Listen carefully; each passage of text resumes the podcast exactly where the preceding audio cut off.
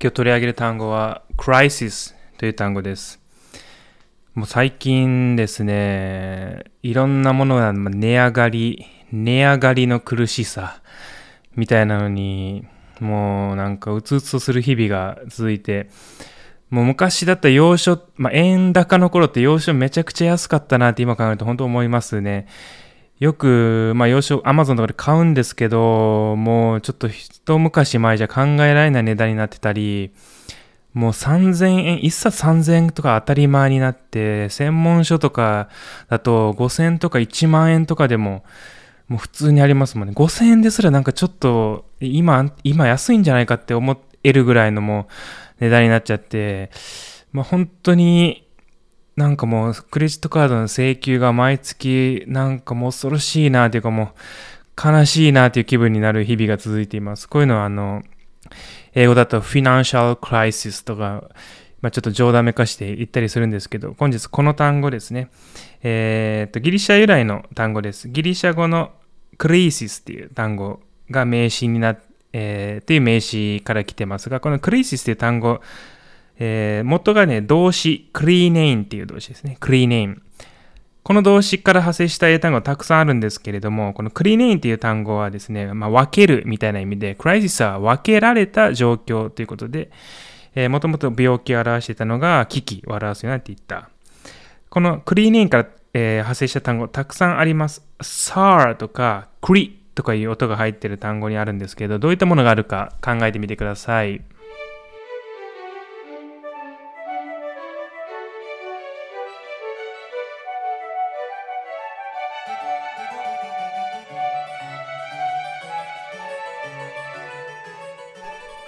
やるせな語学の英単語ワイズアップ。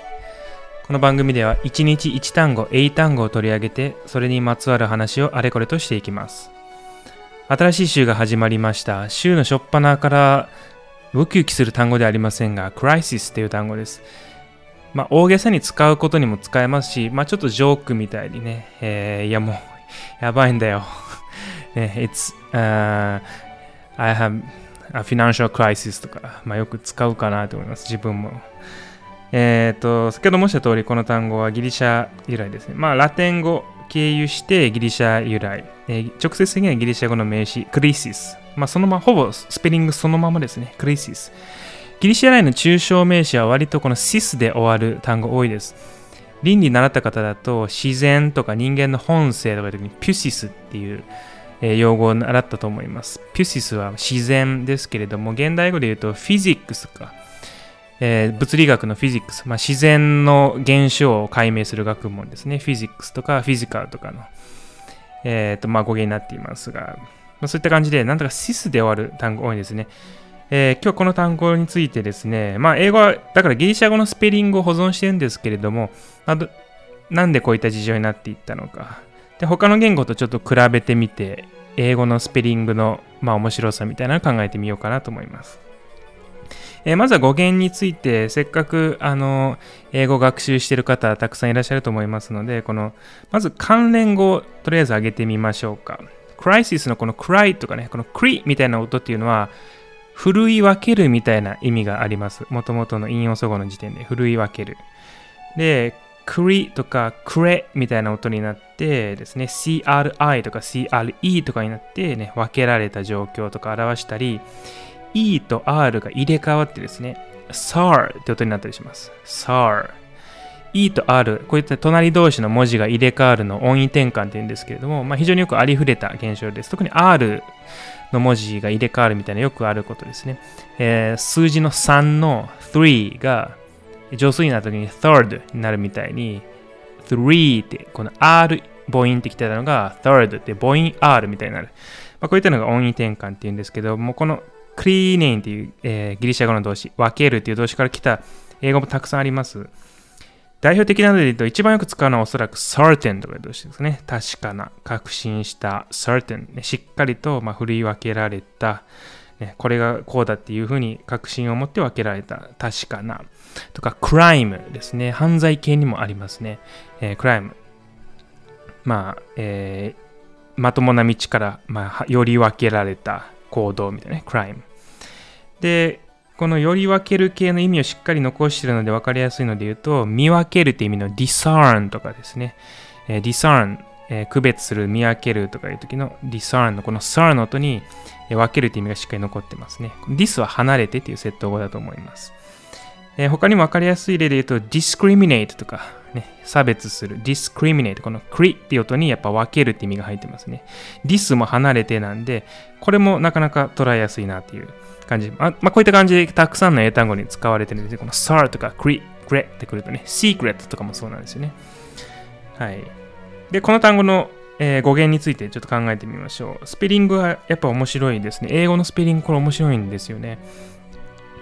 で、この単語のスペリングの面白さを考えてみるために、ドイツ語やフランス語、まあ、英語と関係の深いですね、えー、言語と比べてみようかなと思います。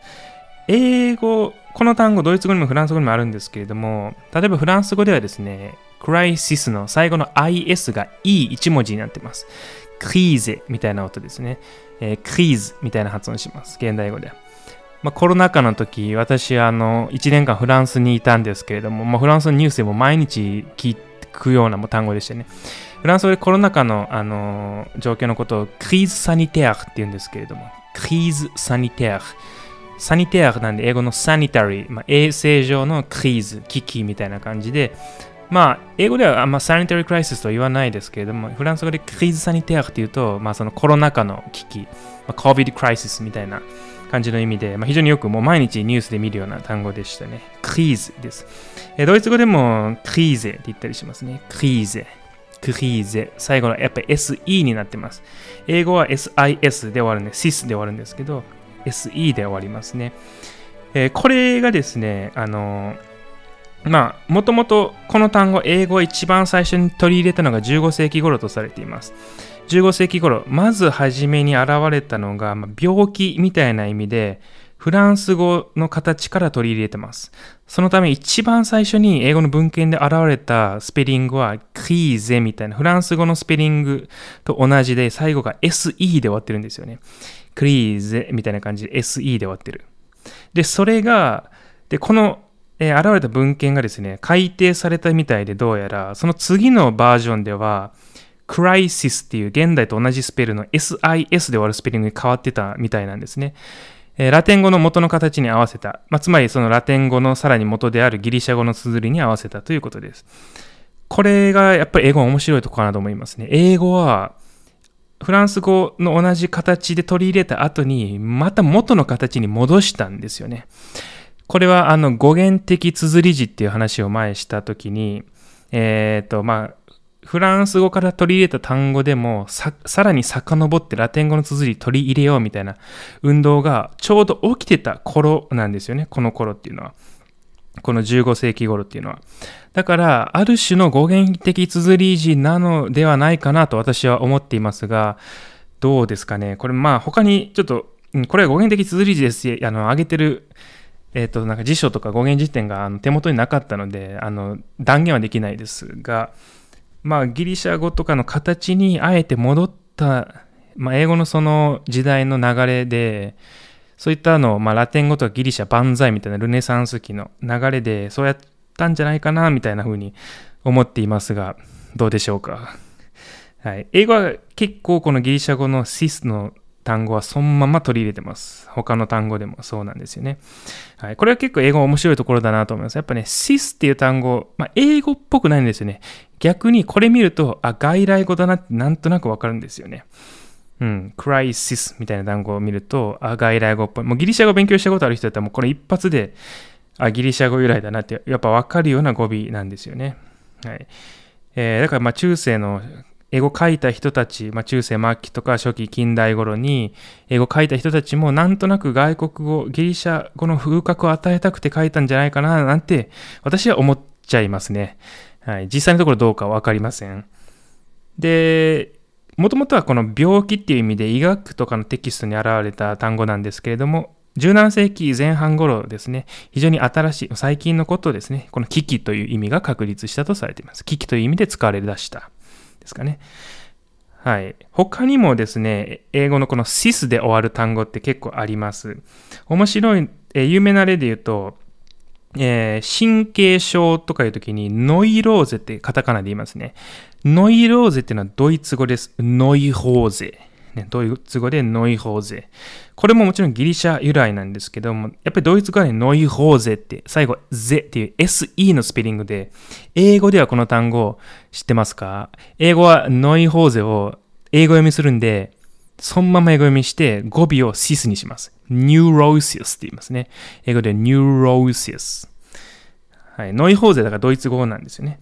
はい。で、 neurosis もやはりギリシャ語オリジナルの sis のスペリングを残しています。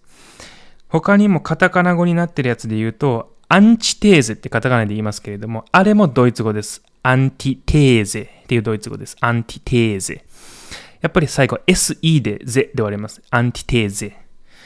英語はそれに対して、もうそのまま今のパターン、クリーゼをクライシスにして、ノイローゼを neurosis にしたのと同じパターンで、アンティテーゼは英語では antithesis って言うんですね。 antithesis。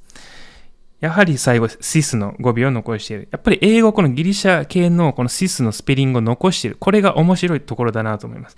結構英語って、あの、バンバン変わっていってるようで、意外に、あまあ語尾、語尾が割と自由なんですよね、英語って。あの、変化とかが薄れた結果、この語尾で終わらないといけないみたいな。まあ、決まりが英語ほとんどないので、割と英語自由に語尾変えれてなんかいいなと思うんですね。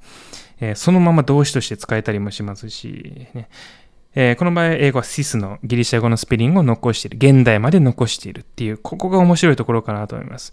ね、はるか昔のもう2000年以上前に使われてたギリシャ、古典ギリシャ語のスペリングを、まあ、現代までずっと保っている。ある意味、英語はしっかり保っている。